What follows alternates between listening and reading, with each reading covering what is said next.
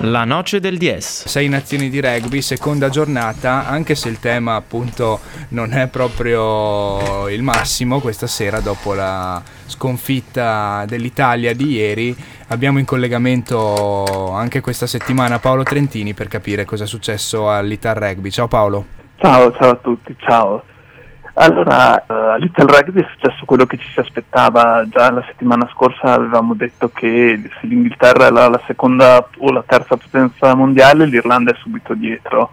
Quindi perso una vittoria era quasi impossibile, sapevamo che queste due prime due giornate erano le più dure e si può dire che il nostro Sei Nazioni inizia con, uh, fra 15 giorni in Francia L'Italia ha retto 10 minuti, poi tre giocate da fuori classe del loro mediano di mischia Conor Murray eh, ha, portato tre mete nel giro di, di pochissimi minuti, la partita è spaccata lì. E penso che il miglior commento alla partita l'abbia fatto, si possa riassumere con le parole di, della nostra seconda linea Alessandro Zanni che ha detto nel corso della partita abbiamo fatto delle ottime cose, abbiamo fatto delle ottime azioni, abbiamo fatto anche tre metri, magari sarebbe il caso di cominciare a farle dall'inizio, non quando la partita, quando siamo sotto di 40 punti. Ecco, direi che è un'analisi perfettamente lucida della partita. Ok, però Paolo, eh, la domanda mi sorge spontanea.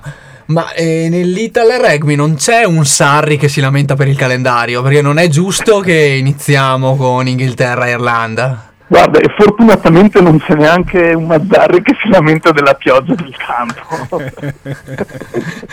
Lasciamo... Per questa fortuna qua. Lasciamo ogni certi anno... mali al calcio. sì. Ogni anno il, il, calendario cambia un po' sì, sarebbe stato meglio magari una, cominciare con una Scozia con una Francia, però non è detto che sarebbe cambiato molto. Ecco. Anzi, in questo modo magari abbiamo preso confidenza, i ragazzi hanno preso confidenza con, con il clima delle grandi d'Europa e quindi partono un attimo più consapevoli di quelli che sono i mezzi. Questo lo, lo vedremo sul campo. Rapido accenno invece agli altri risultati. Ma gli altri risultati, il weekend si è, aperto, si è aperto con eh, l'Inghilterra che ha battuto 12-6 il Galles, una partita molto fisica, molto dura, con una meta annullata dal TMO al Galles, con relative polemiche, anche qua la VAR non si dimostra sempre il, lo strumento migliore, anche perché alla fine è sempre la discrezione dell'arbitro che decide. Comunque la, l'Inghilterra ha vinto 12-6, prosegue la sua marcia in vetta affiaccando l'Irlanda, invece eh, oggi si è giocata Scozia-Francia, era la partita tra le due deluse dell'inizio torneo, era una partita che tutte e due avevano paura di perdere e si è visto fin dai primi minuti, l'ha spuntata la Scozia per 30, 32-26 e su una Francia che si è dimostrata molto fisica e questa sarà una cosa che dovranno stare molto attenti i nostri giocatori fra due settimane quando andranno a Marsiglia proprio contro la Francia, una formazione molto fisica con, uh, con un'ala Thomas molto veloce, e molto elettrica, ma che in difesa commette diversi errori e, ed è attaccabile, l'ho dimostrato, l'ho dimostrato la Scozia, se noi riusciremo a a dare palloni veloci potremmo anche avere una chance contro la Francia. Questo è in estrema sintesi quello che è successo in questo fine settimana di Sei Nazioni. Ne riparleremo quindi tra due settimane, hai detto bene, c'è la, c'è la pausa perché il prossimo weekend per il rugby europeo c'è un altro evento di rilievo, questa volta a Rovereto ti riguarda da vicino, giusto Paolo?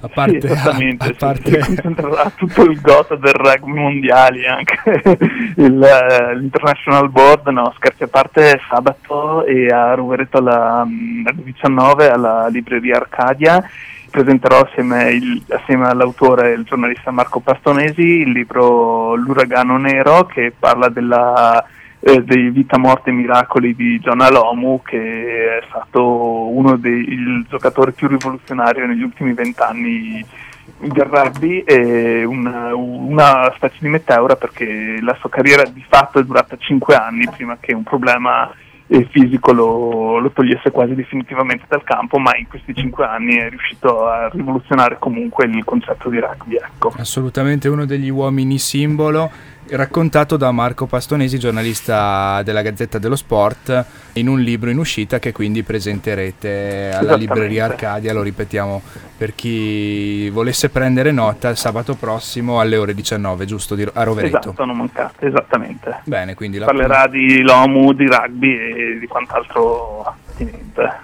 Paolo, l'Italia, nazionale italiana, quanto dovrà aspettare, eh, tolta l'ipotesi naturalizzazione, per avere un giocatore di questo livello?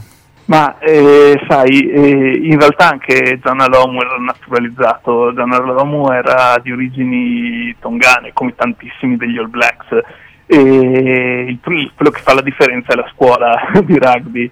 Poi avere, bisogna avere la fortuna di avere un, un, atleta con la struttura come Gianna Lomu e che giochi a rugby magari subito invece che, che magari perdersi, fra virgolette, perdersi o faccia altre scelte legittime comunque. Ecco. Dici che comunque la scuola di rugby italiana sta crescendo e potrebbe comunque rappresentare un ambito su cui lavorare per rilanciare il movimento anche a livello di sei nazioni, eh, stiamo comunque parlando di uno dei tornei più eh, difficili, però... Ma assolutamente sì, basta guardare anche contro l'Irlanda, uno dei migliori è stato il padovano Matteo Minossi estremo che viene dall'Accademia, viene eh, da un'esperienza Calvisano molto, molto significativa, è classe 96, è un giocatore secondo me fenomenale nonostante non abbia il fisico che hanno molti oggi nel rugby, però ha l'intelligenza, la, la, velocità e lui ha fatto proprio la scuola tipica del rugby, Se, segno che il lavoro si faccia in un certo modo, allargando, che bisogna chiaramente allargare le basi, poi eh, aumentare la, la, preparazione nelle accademie e giocare il più possibile ad alti livelli paga, certo. Salutandoti Paolo, ti dico che a me piacerebbe avere la circolazione di palla che ha l'Irlanda e il, um, il no, non, non, ridere perché sarà la domanda che ti farò la prossima volta. Io vorrei avere quello nella nazionale, quella circolazione di palla lì. E questa è la domanda che anticipo anche per i nostri ascoltatori che ti farò la prossima volta che commenteremo, spero, una vittoria se non una sconfitta con un passivo meno eh, grave per i nostri. Tema libero okay. quindi, tema libero, avrai tempo di, di, pensarci Paolo okay. da sabato Lo 17. vorrei tanto avere anch'io quella circolazione di palle. eh beh, eh beh, certo. Ne riparleremo così come ribadiamo di nuovo l'appuntamento sabato prossimo alle 19 Libreria Arcadia di Rovereto. Eh, Paolo Trentini lo troverete lì in carne ed ossa a parlare di rugby con Marco Pastonesi. Grazie mille Paolo, ci risentiamo alla prossima. Buona serata. Alla prossima, ciao ciao.